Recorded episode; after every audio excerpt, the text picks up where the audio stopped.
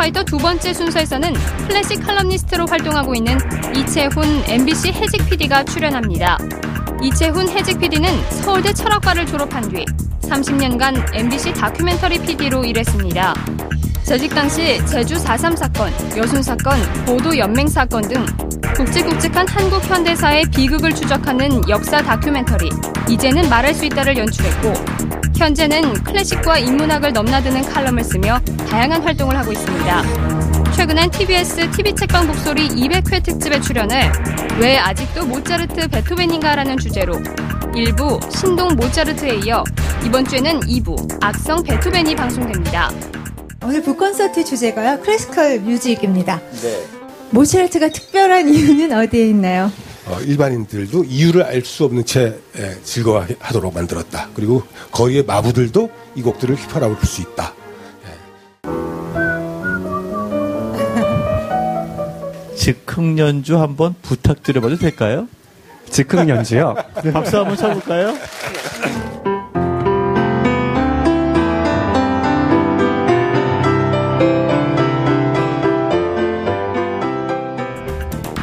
지금부터 이채훈 MBC 해직 PD 모시고 우리가 미처 알지 못했던 천재 음악가 모차르트와 베토벤의 음악 이야기와 알고 보면 쉬운 클래식의 세계로 여러분을 안내하겠습니다.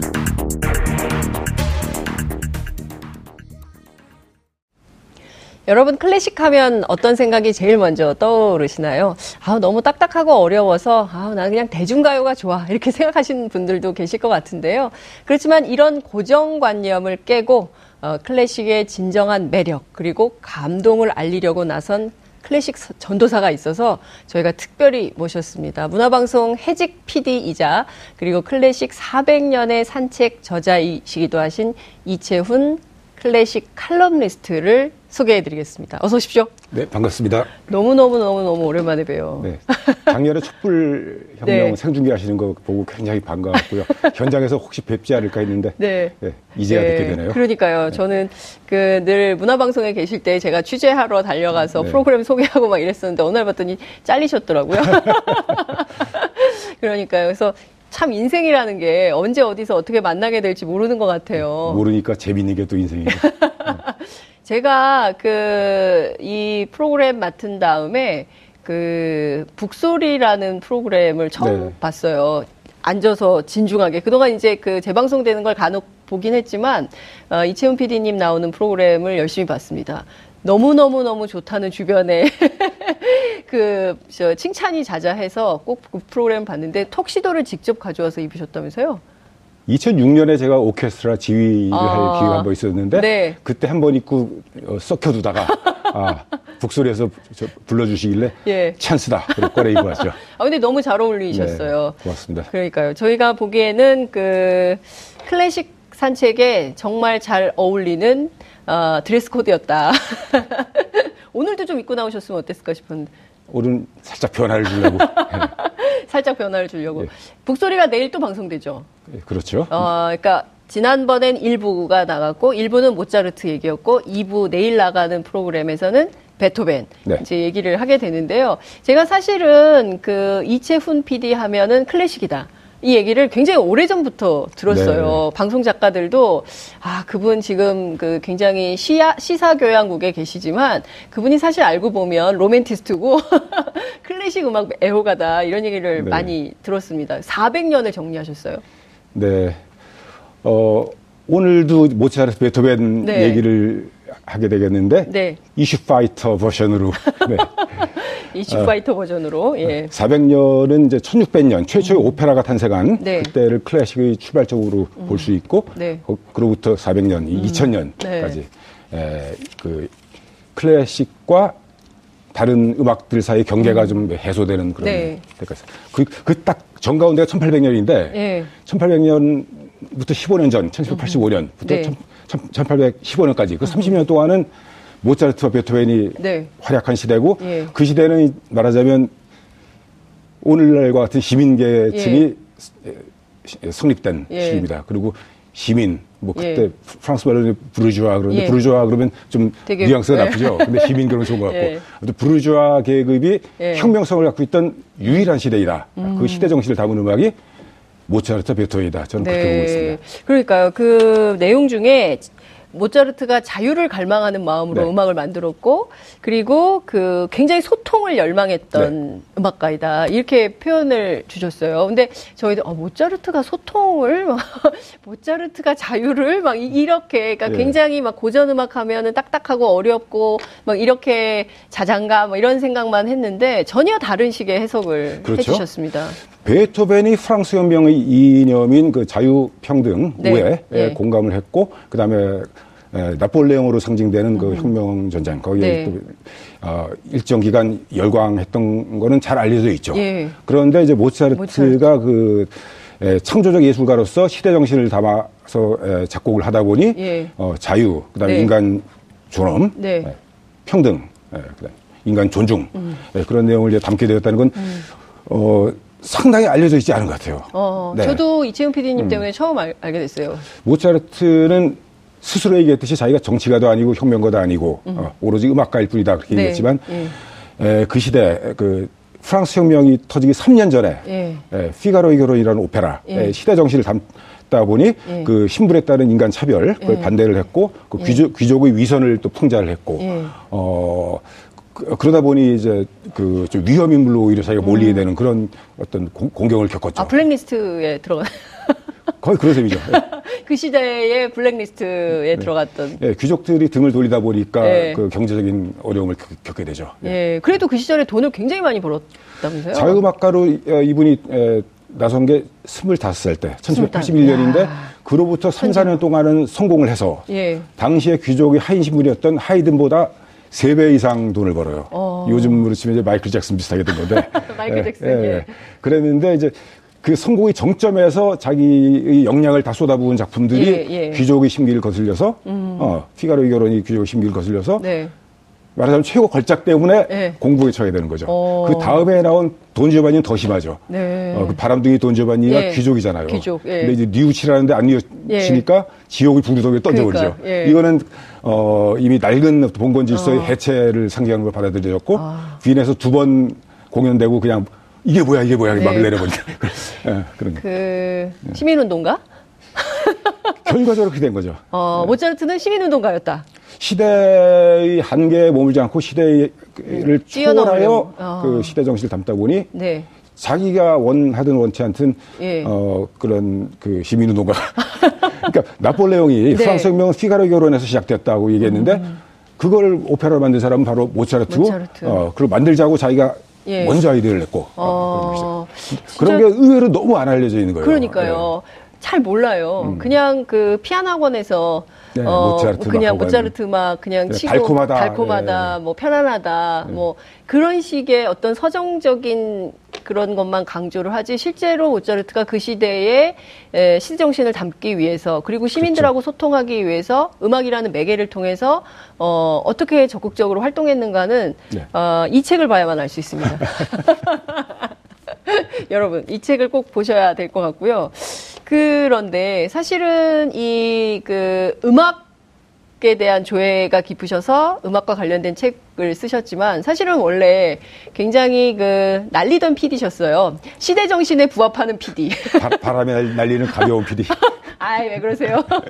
시대 정신에 네. 부합하는 PD로 사실 문화방송에서 굉장히 그 의미 있는 프로그램 굉장히 많이 만드셨고 왜 잘리셨어요? 그럼 훌륭한 PD를 누가 잘한 겁니까? 그 PD로서 이제는 말할 수 있다 해서 네. 제주 4.3 네. 여순 사건 보도연맹 이걸 이제 국내 최초로 했거든요. 네. 거기에 일정하게 이제 우리 과거사를 밝히고 그 억울한 피해자들 위로하는 기능을 했다고 이제 생각을 하는데요. 네. 어, 저런 소리를 들었어요. 너 이렇게 살벌한 프로그램 만든 사람이 또 어떻게 클래식 모차르트 좋아하냐. 이게 살벌한 겁니까? 그러게요. 그러니까요. 그 사건이 아, 살벌했던 거지. 그죠. 제가 살벌한 인간이 아니죠. 아니죠. 예. 그리고 예. 그 아픈 상처 있는 분들을 네. 위무하는 프로그램이었고 그렇습니다. 그런 면에서는 모차르트 음악과 통하는 바가 있다. 저는 음. 이제 이렇게 변명을 하죠. 아, 변명이 아니라 네. 그것은 너무나 당연한 관점인 것 같고요. 네. 우리가 보면 그 피해자 중심주의가 생략돼 있어요. 음. 그리고 인권 감수성도 너무 낮아서 제일 중요한 지점. 예, 그 그게 없어요. 그래서 뭐 이제 서지현 검사가 이 그동안 있었던 검찰 내부에 성희롱 성폭행을 폭로했더니 서지현 꽃뱀 음. 뭐 이런 식의 그리고 뭐 서지현 그 성희롱 사건 뭐 이렇게 보도가 된다는 거죠. 정말 중요한 그 문제의 검사 이름은 생략한 채로 네. 이런 식으로 보도되는 문제가 굉장히 많은 것 같아요. 아주 중요한 지적이라고 생각합니다. 예, 그러니까 저는 이런 것들이 언론에서 많이 바뀌어야 될 것 같은데 그 문화방송에서 어쨌든 좋은 프로그램을 만들었다는 이유로 잘리신 겁니까? 좋은 프로그램을 만들었음에도 불구하고 잘린 건데요. 아, 그 얘기는 하려면 저도 좀 트라우마가 그렇죠. 좀 고질 위험이 있는데 예. 그게 2010년에 제가 살던 네. 정릉천에서 그 포크레인이 정릉천 바닥을 파고 있는 거 보고 네. 그때 취김에 정, 그 유리창을 포크레인 유리창 깨려고 돌을 던졌는데 잘 안 깨지더라고요. 그래서 스무 번 이상 던졌는데 소동이 벌어지잖아요. 그래서 네. 인부들이 내려와서 저를 이제 제지하고 음. 어, 올라가면서 그때 아주 공교롭게도 이게 네. 주머니 속에 소주병이 들어있었는데 이걸 당신이 무슨 짓 했는지 알겠냐 이렇게 쳤는데 이게 큰일 날 죄예요. 위험, 위험한 물건으로 사람을 치면 이거는 조직 폭력배를 다스리는 법에 걸려요. 아, 3년 이상 징역을 어, 저는 전혀 몰랐죠. 그, 그 때린 근데 그날이 제가 만취를 한 날이 좀 얘기하기 정말 네. 부끄러운데 네. 2010년 3월 24일 예. 그날은 뭐냐면 김재철이라는 사, 람이 사장이 되었고 예. 국정원의 그 방송장관 문건 음. 그거에 따라서 네. 대대적인 인사를 낸 바로 그날이에요. 예. 인사 문제로 예. 몇몇 동료들이 비분관계에서 되게 낮에 술을 한 잔 하게 예. 되는데 제가 술이 좀 돼서 예. 사무실 안 들어가고 그냥 퇴근을 해갖고 그런 사고를 친 거죠. 어, 그 다음에 해고된 과정을 보면 2012년에 MBC 노조가 170일 파업을 했잖아요. 김재철 퇴진을 요구하고. 그렇죠. 그, 그 폐악을 네. 보다 보다 못해서 후배들이 일어났는데 네. 저는 그 중간에 음. 파업에 동참했어요. 그랬더니 네. 당시 국장이 이채영 씨는 그, 그, 그 사, 사고 친 거 있는데 네. 이 노조, 노조 가입하고 음. 파업 동참하면 보호해 줄 수 없다. 어. 그런 얘기를 했는데 제가 그 말을 안 듣고 계속 파업을 했죠. 네. 그리고 파업 끝난 다음에 제가 인사위에 회부됐는데 네. 그때 이제 다른 국장, 음. 다른 우리 국장인데 어, 내가 지금 이채훈 씨에 대해서 뭔가 좀 그 변호를 해주려면 일단 노조를 탈퇴해라.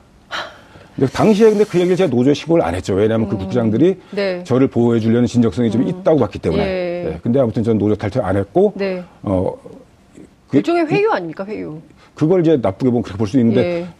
그, 그 국장들이 동기였거든요. 그러니까 아. 저를 좀 뭐 아끼고 걱정해주는 진정성이 있었다고 음. 보고 노조에 뭐 얘기하거나 제가 공개를 안 했죠. 음. 그랬더니 얼마 있어 해고를 당했습니다. 저 네. 노조, 원 진부를 유지했다는 이유 아유. 협의가 짙죠. 네. 생각해 보면 참 그 시대에 저항하고 시대 정신에 부합하려는 언론인, 음악가 언제나 좀 이렇게 그 탄압당하는 그런 게 있는 것 같아요. 그 8, 네. 87년 유월항쟁 음. 때도 아마 이제 대부분의 언론인들이 어, 비슷한 일을 많이 겪고 영화도 나오고 뭐 이래서 아마 그렇죠? 많은 국민들께서 이제 이해를 하실 텐데요. 그 PD연합회 정책위원으로 활동하고 네. 계시잖아요. 그래서 또 한 권의 책을 하. 내셨습니다. 그 저술가라고 해야 될 것 같아요. 그 유월항쟁에서 촛불혁명으로 예. 그 한국 PD연합회 30년 방송민주화의 기록. 사실 네. 방송민주화 운동의 한 복판에 계셨잖아요. 네. 이건 제가 편집을 맡았고 네. 저희 동료 PD인 정길화 예. PD라고 유명한 예. PD 있습니다. 네. 그분이 네. 통사를 썼고요. 예. 나머지 기록들 좀 제가 첨부. 저에게 이 책을 네. 가지고 정길화 PD께서 출연 한번 하셔야겠다고 그래서 아, 예. 제가 모시려고 했는데 이렇게 됐습니다. 제가 그, 두 분을 같이 모시려고 했었거든요. 네, 제가 우리 오마이 친구 아. 장윤선님께 서명해갖고 가져왔습니다. 아, 이게 사신 방송 막 이렇게 서명 좀 서명 좀 해주실래요? 네. 사실 이 책을 통해서 언론과 시민들께 꼭 하고 싶으신 말씀이 있으실 것 같아요. 유월항쟁으로 시민들이 만들어준 공간에 처음에 저희 PD들이 무임승차한 측면이 있죠. 그저, 네. 그저 그동안 전두환 정권에 굴종하고 있던 음. PD들이 음. 뭐 기자들 마찬가지고. 네.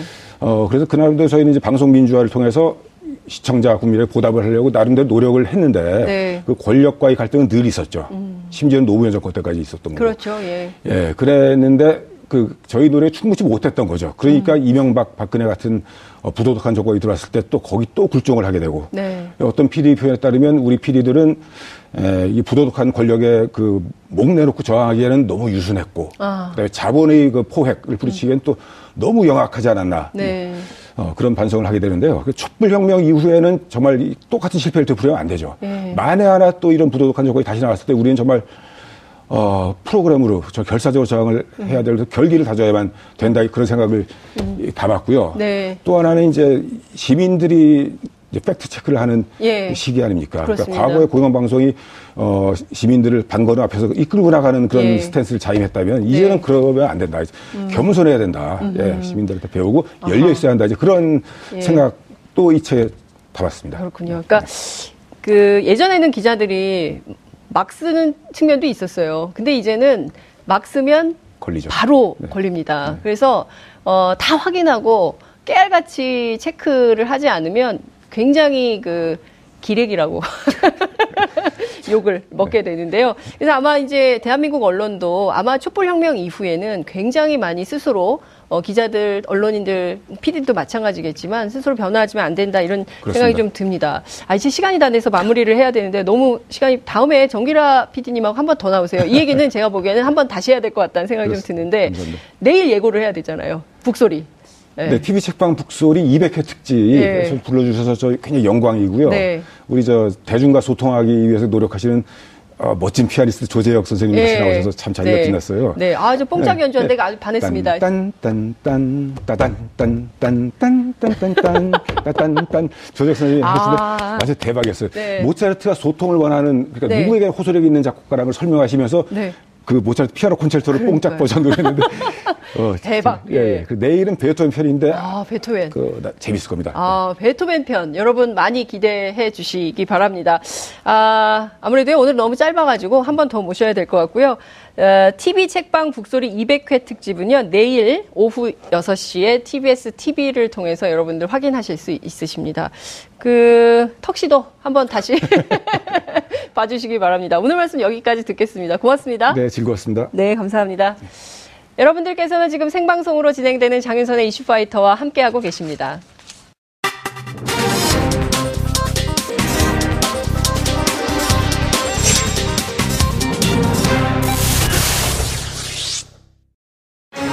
여론조사기관 리얼미터가 TBS 의뢰로 이재용 삼성전자 부회장 집행유예 판결에 대한 국민 여론을 조사한 결과 재판 결과에 공감한다는 답변은 35.7%, 공감하지 않는다라는 답변은 58.9%로 국민 10명 중 6명은 공감하지 않는 것으로 조사됐습니다. 특히 공감하지 않는다 58.9% 답변 속에 전혀 공감하지 않는다는 강한 답변은 44.3%를 차지했습니다. 한편 문재인 대통령의 2월 1주차 국정 수행평가를 집계한 결과 긍정은 62.9%, 부정은 32.4%를 기록했습니다. 펜스 미 부통령 전략적 인내시대 종료 대북 강경 메시지, 북한 예술단 만경공호 방남 논란 등으로 주초엔 소폭 하락했지만 평창올림픽 보도가 증가하면서 주 중반에는 상승 흐름을 보였습니다. 각종 이슈에 대한 여론 동향을 분석하는 시간. 두 전문가와 함께 지금부터 자세한 이야기 나눠봅니다. 오늘 이슈파이터 정말 숨가쁘게 진행이 되고 있습니다. 세 번째 주제는 여론조사인데요. TBS 아, 의뢰로 여론조사 전문기관 리얼미터가 국정 지지율과 주요 현안에 대한 여론조사 상황을 알려드리는 코너입니다. 함께 하실 두 분 소개하겠습니다. 박시영 윈지코리아 컨설팅 부대표 자리하셨습니다. 어서 오십시오. 네, 반갑습니다. 네, 이택수 리얼미터 대표님 나오셨습니다. 어서 오십시오. 네, 안녕하세요. 시간이 없습니다. 빨리 네. 지나가겠습니다. 아, 저는 이 코너 굉장히 마음에 들어요. 아, 안정적으로 네. 어, 속사포를 바로바로 쏴주시기 바랍니다. 네. 이재용 삼성전자 부회장 집행유예 판결 여론조사 있었죠? 네, 어, 지난 월요일이었죠. 어, 그 이후에 이제 많은 후폭풍이 있는데요. 뭐 여전히 포탈에서는 어, 부정적인 여론과 긍정적인 여론이 맞서고 있는데 네. TBS 의뢰로 조사를 해봤습니다. 네. 어, 이번 음, 2심 판결에 대해서 어, 떻게 생각하는지 물었는데요. 어, 비공감이라는 의견이 58.9%, 공감이라는 의견이 35.7%로 어, 두 배까지는 아닙니다만 어, 비공감 의견이 두배 가까이 높게 나타났습니다. 어, 지역별로는 어, 광주 어, 전라 지역이 가장 높아서 72.8%, 그 다음에 서울이 69.3%, 대략 10명 중에 7명가량이 비공감을 했고요. 어, 대구 경북도 의외로 64.2%가 아, 비공감 의견을 나타내서 어, 눈, 눈길을 끌었고요. 네. 나머지는 이제 연령대별 분석인데요. 어, 40대가 비공감 의견이 가장 높았습니다. 75.1%였고요. 그 다음이 30대 72.9%였는데 20대는 어, 3, 40 40대보다는 좀 낮은 60%가 비공감. 공감 의견이 어, 3, 40대는 20%대였는데 20대는 34.4%로 어, 3, 40대와는 좀 온도 차이를 나타냈습니다. 음, 어떻게 분석하십니까? 이 이번 조사 결과를 리얼미터 했는데 굉장히 흥미로운 게 발견됐어요. 제가 한번 장 기자님한테 네. 한번 여쭤볼게요. 바른정당의 지지층이 더 보수적일까요? 아니면 바른정당과 국민의 정당이 합쳐진 네. 통합파 네. 이른바 바른미래당 바른미래당 그 지지층이 더 보수적일까요? 바른정당이 더 보수적일 것 같은데요. 바른정당이? 네. 그렇지 않습니다. 흥미로운 어머, 결과가 나왔습니다. 네, 이거 분석을 해봤더니 네. 바른 미래당 지지층 중에서 이 재판에 대해서 공감한다는 게 70%. 에? 공감. 어, 바른 미래가. 공, 예, 예, 바른 미래가 공감하지 않는다는 비공감이 28%를 냈는데 와. 중요한 거는 예. 기존 바른정당 지지층에서는 공감이 56%가 나왔습니다. 그러니까 56 대 70. 특히 음. 국민의당 지지층은 공감이 44%가 나왔거든요. 예. 비공감이 더 높았습니다. 53으로. 예. 근데 이렇게 봤을 때 이 과연 바른 미래당의 지지층의 정서는 뭐냐. 이렇게 좀 우리가 궁금할 수가 있는데 이게 중도 보수가 아니라는 겁니다. 오히려 바른 정당보다도 더 보수적 세체가 강하다는 거예요. 그 네. 얘기는 무슨 얘기냐면 기존 바른정당의 지지층 중에서 보수적 색채가 강한 분들과 예. 플러스 된 층이 누군지를 유심히 봤더니 무당파 중에서 과거의 새누리당이나 자유한국당에서 이탈한 보수 성향이 강한 강하지만 아하. 실망한 이탈층이 무당파에 있는데 예. 이분들이 이 바른미래당을 지지하는 겁니다. 그래서 그러면... 둘이 합쳐지니까 더 보수적으로 나온 거예요. 아... 중도 보수 세력이 아니라는 겁니다. 어... 보수당, 보수당인 거죠. 보수당이다. 바른미래당은 네. 보수당이다. 정체성이 보수당이다. 이것만 놓고 보자면. 네. 근데 그 이번 판결과 관련해서는 네. 그 정영식 판사가 세상 사람들은 다 아는 내용을 본인만 모르는 거 아니냐. 왜냐하면 이재용 부회장에 대한 삼성 승계는 1996년부터 시작이 됐는데 이 내용도 지금 간과한 채 마치 그런 사실이 없는 것처럼 정경유착은 없는 것처럼 이렇게 판결을 한 거 아니냐. 굉장히 비판이 많습니다. 국민청원이 20만 정도까지 간 걸로 알고 있어요. 네. 20만이 넘었죠. 이제 청와대 국민청원이 20만 명이 넘으면 네. 어, 수석 비서관, 그러니까 이제 이 경우에는 조국 수석이 답변을 하거나 네. 어, 법무부 장관이 답변을 예. 해야 되는 상황이 됐는데요.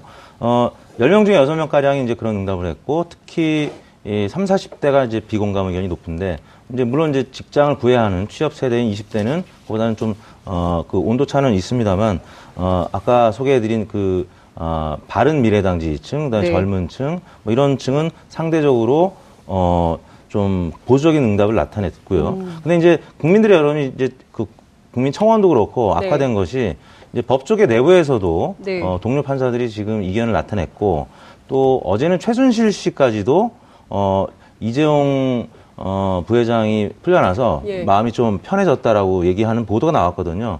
마음, 뭐, 마음에 진빛이 없어졌다고 그랬나요? 아무튼 그런 보도가 이어 졌기 때문에 국민들의 여론은 지금 음. 더욱더 악화되고 있고 청원 이 판결에 따르면 대체로 풀어줘야 돼요. 이제 네. 하나씩. 네. 이 판결에 따르면 대체로 다 풀어줘야 되기 때문에 최순실 씨마저도 아 나도 나갈 수 있겠구나. 네. 이런 희망이 싹 떴다. 이렇게 볼 수 있을 것 같은데 사실 이거는 진보 보수의 문제는 아닌 것 같거든요. 그렇죠. 이게 국민의 법상식, 법감정에 부합하는 판결이냐 아니냐 이 관점에서 평가를 좀 해줘야 될 것 같은데요. 네, 일단 뭐 국민의 대다수 대다수는 아니지만 다수는 59%가 비공감을 했으니까요. 네. 국민 여론이 어디 있는지는 어, 드러났다 보고 네. 중요한 거 하나 포인트를 더 말씀드리면 최근에 이제 두드러진 양상 중에 하나가 원래 이제 40대, 30대, 20대의 연령층들이 대통령에 대해서 굉장히 긍정적인데 20대하고 3, 40대하고 세대 간의 청년층이 분화되는 특질들이 좀 나타나고 있습니다. 아. 이게 굉장히 흥미로운 건데 최근 네. 좀 가상화폐 그다음에 단일팀 이슈 뭐 이런 등등을 거치면서 이게 이제 일관되게 지금 최근에 몇 주 동안 나타납니다. 왜 그런가 봤더니 네. 이번 이제 이슈에 대해서도 어 20층의 그 비공감에 대한 어떤 지, 어, 공감도는 60%였고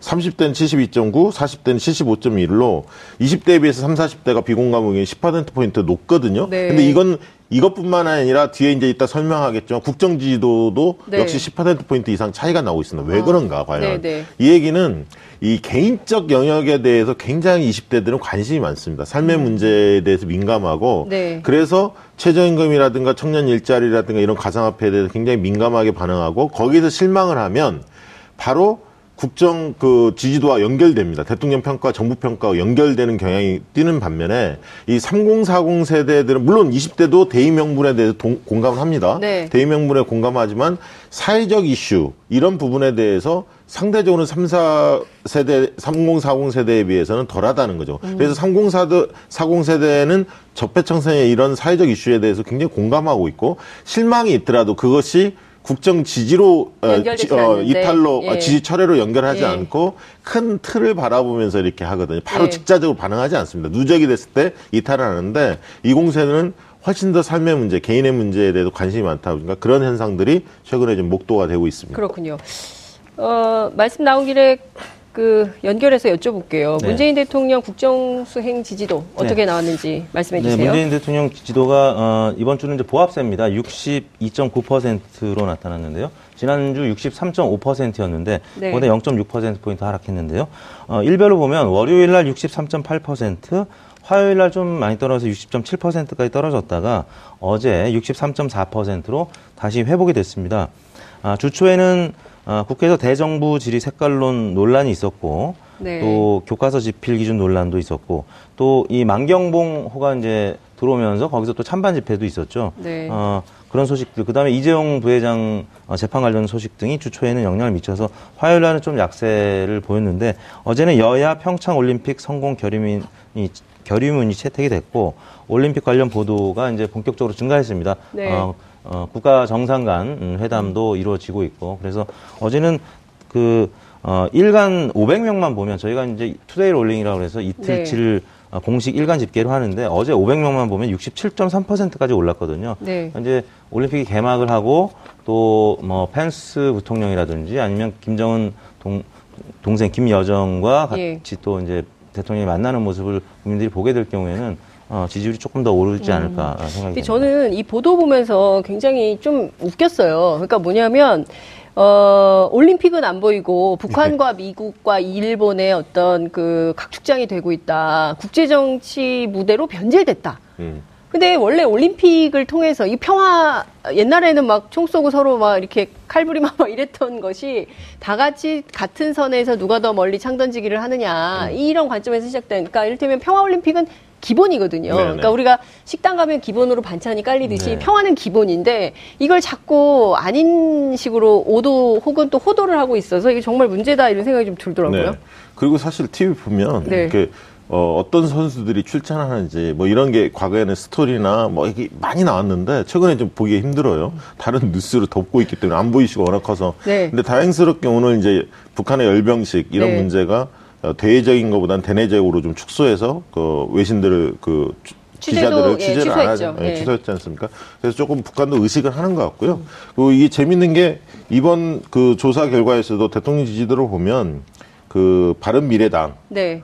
바른 미래당 지지층은 불과 대통령 잘한다는 직무 성, 성과가 평가가 긍정 평가가 38%에 그치고 있거든요. 네. 반면에 이제 민주평화당은 64%가 잘한다 음. 이런 평가를 했어요. 그래서 결국 그 바른 미래당하고 민주평화당은 지지층 네. 자체가 어, 많이 다, 확연히 다르다 음. 이런 점이 극명하게 좀 드러나고 있습니다. 네, 이어서 얘기를 해볼게요. 네. 정당 지지도는 어떻게 나왔죠? 네, 음, 현 구도에서 정당 지지도는 이제 민주당이 46.8%, 네. 그다음에 한국당이 19.2%. 뭐 지난주하고 뭐 크게 변화는 없는데 민주당이 소폭 하락했고요. 예. 네, 바른정당 6.6, 정의당 6.3, 국민이 5.2 이렇게 나타났는데 관심을 모으고 있는 이제 잠재 정당 지지도. 네. 어, 그 바른 정당과 국민의당 합쳐졌을 경우 바른 미래당으로 이제 어제 이름이 또 바뀌었는데 네. 예, 그래프 세 번째에서 보시다시피 예, 10.9%로 어, 지난주 대비 0.4% 포인트 빠졌습니다. 네. 어, 일간으로 보면 어제 10.5%로 그 전날 11. 9%였는데 네. 어, 하루 사이에 1.4%가 빠진 게 결국 당명부터 삐걱대기 시작했고 재밌는 약간 코미디죠. 네? 코미디? 코미디. 예, 예. 준비가 얼마나 부족한지. 왜냐하면 아. 정당 이름을 이렇게 내세울 때는 예. 선관위에 등록된 것들을 좀 파악을 하면 예. 대처할 수가 있거든요. 그런 준비도 안 했던 그러니까 거죠. 미리 cross check를 안한 선관위에 예. 물어보지도 않은 그렇죠. 예. 비슷한 데가 어디에 있는지를 알아보면 물론 이제 안철수 대표가 과거에 뭐 우리 미래 행사에 참석했다 뭐 그것은 기억이 안 날 수도 있습니다. 그 당이 뭐였는지는 사실은. 아하. 왜냐하면 그거는 대표가 여러 행사들이 많기 때문에 기억이 안 날 수가 있는데 저는 뭐 그 지점보다는 네. 정당 관계자들이 사실 선관위 확인해 보면 어느 정당이 등록돼 있는지 음. 보면 아 유사할 것 같다 이런 판단을 할 수 있는데 그렇죠. 약칭을 정할 때는 그 정도 어. 그 절차적인 부분을 네. 당직자들이 확인을 해야 되는데 그만큼 지금 당직자들이 쪼개지고 있는 상황이기 때문에 네. 당도 어수선하다는 네. 얘기가 될 거고 또 당명 갑질 논란까지 지금 이어지고 있기 때문에 지금 바른 미래당 같은 경우 일단 당명부터 삐끗했고요. 그다음에 또 참여하는 국회의원들의 수도 생각보다는 지금 적은 것 같고 그렇죠. 잘못하면 민주평화당이 캐스팅 보트를 질 예. 수도 있다라는 보도가 나오고 있기 때문에 지금 지지율이 저희 리얼미터는 뭐 다른 조사기관에 비해서 조금은 밖에서 이제 바른 미래당 관계자들이 저희 리얼미터에 서운한 감정을 가끔은 직간접적으로 표시를 하는데 네. 뭐 여하튼 어, 최근 일련의 이런 사건들 때문에 당 지지율이 어, 이른바 이제 컨벤션 효과라고 할 수 있는 그 효과를 누리기는 조금 어려워 보이는. 그 바른미래당은 내려가고 민주평화당은 좀 올라간 네, 것좀 같아요. 올랐습니다. 4.4몇 네, 프로죠? 네, 4.3%였는데요. 어, 지난주에 3.1이었는데 네. 4.3이면 많이 올랐고 그다음에 어, 호남 지역에서 예. 어, 지금 아. 오차범위내긴 합니다만 네. 호남 지역에서 어, 이 바른 미래당을 앞섰다는 그런 어, 지표가 나왔습니다. 어, 호남 어, 지역을 어, 한번 보면은요. 네. 어, 바른 미래당이 이 10, 아, 9.3%고요. 네. 바른 미래당이. 그 다음에 민주평화당이 10.3%, 아, 1% 포인트. 1%. 뭐 차이는 없네요. 예. 차이는 아니, 닙니다 예. 그 전에는 그래도 이 바른 미래당이 좀 높은 경우가 많았었거든요. 음. 이미 이제 호남은 앞서고 네. 있는 거죠. 그 대통령의 높은 인기를 기반으로 해서 이제 민주당이 확고한 우위를 점하고 있는 가운데 네. 제가 볼 때는 어, 두 당 중에 바른미래당하고 민주평화당하고 이 경합을 할 수가 있는데 네, 네. 사실은 근데 이제 추가 네. 추가 서서히 민주평화당으로 저는 기울어졌다고 봅니다. 음. 이게 한번 꺾이기 시작하면 네. 지역원들이 대부분 다 거기 갔기 때문에 음. 민주평화당으로 갔기 때문에 점차적으로 두 당의 격차가 좀 네. 벌어질 거다 보고 아까 이제 바른미래당의 지지율이 아까 전날 더 떨어졌다고 얘기하는데 그 중에 또 한 요소는 뭐였냐면 당명도 있었고 오세훈 전 시장의 탈당이 있었던 거죠. 네. 이것도 좀 알려졌지 않습니까? 그래서 이제 그 영향도 있다. 그러면 네. 이제 앞으로 원희룡 지사는 또 어떻게 할 거냐. 아. 이 창당 시점에 11일 창당 시점에 네. 뭔가 입장을 내야 할 텐데. 그 지금 송기석 의원 그다음에 박준영은 둘 다 의원 상실했어요. 양쪽 정당 소속이 예. 한 명씩 또 그러니까요. 의석수가 예. 어, 없어졌죠. 예. 그래서 그런 문제도 있고 그다음에 이제 원희룡 지사가 과연 다음 주에 어떤 결정을 할 건지 원희룡 11일, 지사가 예. 예. 그 문제도 좀 있습니다. 그렇다면 만약에 원희룡 지사까지 탈당을 하게 된다면 상당히 타격이 있는 거죠. 예전 네. 남경필 원희룡, 오세훈 네. 그래도 굵직굵직한 정치인들 세 분이 나가시는 거가 되기 때문에 네. 바른 미래당이 초반에 그 컨벤션 음. 효과를 누리려고 하는 부분들이 음. 상당한 장애가 음. 생긴 거다 이렇게 보여집니다. 박지원 네. 대표가 오늘 아침 뉴스공장에 출연하셔가지고 뭐라 네. 그랬냐면은 바른 미래당 이름만 봐도 안철수는 없고 유승민만 있다. 네. 유승민당 되는 거 아니야 이렇게. 뭐 일부 보도에 의하면 이제 비읍자가 들어가면 안 네. 좋다는 그런. 아, 아 그래요? 아, 그 역학자들의 뭐 네. 아. 어, 조언도 있었다라는 보도가 있었습니다. 아 정말요? 네네 아. 비역자. 그래서 이제 발언이 이제 네. 그래서 빠졌던 건데. 아 역학자의 네. 역학을 지금 거스르는 겁니까? 그래서 불가피하게 미래당 이제 이 사건 음. 때문에 당명 사건 때문에 갑자기 네. 발언이 추가가 됐는데 네. 뭐 국민 미래당 하지 왜 비읍이 그렇다면? 네. 네. 국민 미래. 네. 그 아무튼 그 원지사 얘기를 이제 조금 네. 더 첨언을 네, 하자면 원희룡 지사 같은 경우는 지금 무소속으로 남을지 네. 나갈지 아니면 그냥 음. 바른정당 이제 통합당이 남아 있을지 이제 두 가지 선택지가 있는데 네. 만약에 이제 무소속으로 가게 되면은 어, 보수 연대를 한국당이랑 음. 또 바른미래당 그냥 삼자 연대를 해야 되고 네. 만약에 이제 바른미래당이 남아 있다면 한국당하고만 연대를 하면 되기 때문에 음. 아마 아, 오세훈 전 시장과는 좀 다른 결단을 하지 않을까 네. 이런 전망들이 나오고 있습니다. 바른미래당 미래가 바라 바르게 돼야 된다는 거죠. 근데 그 국민의 미래, 바른 미래. 그러니까 약칭이 없다고 하는 네. 거 아닙니까? 그러니까 예. 바른 미래로 써달라는 거잖아요. 네, 사실은. 네. 그래서 아무튼 그 어감이 그렇게 뭐 썩 다가오지는 않아서. 근데 전망은 예. 어떻게 하세요? 지방선거에서 바른미래당이 선전할까요? 선전은 그때 말씀드렸듯이 예. 안철수 전 대표가 네. 대표가 서울시장에 출마할 가능성이 상당히 높다고 보는데 음. 수도권에서 반향을 못 일으키면 네. 영남에서 바, 반응이 없을 거다. 저는 아, 좀 그렇게 보고 알겠습니다. 있기 때문에 안철수의 경쟁력에 따라 달라진다. 아 그렇군요. 알겠습니다. 그 누가 잡을 건가요? 예, 거기를 예. 안철수를? 글쎄 모르겠습니다. 예. 예. 아 오늘은 시간이 없어서 여기서 마무리해야 되겠습니다. 네. 두분 말씀 잘 들었습니다. 고맙습니다. 네, 감사합니다. 2월 8일 목요일 장윤선의 이슈파이터 여기서 마무리하겠습니다. 시청해주신 여러분 대단히 감사합니다. 고맙습니다. 내일 뵙겠습니다.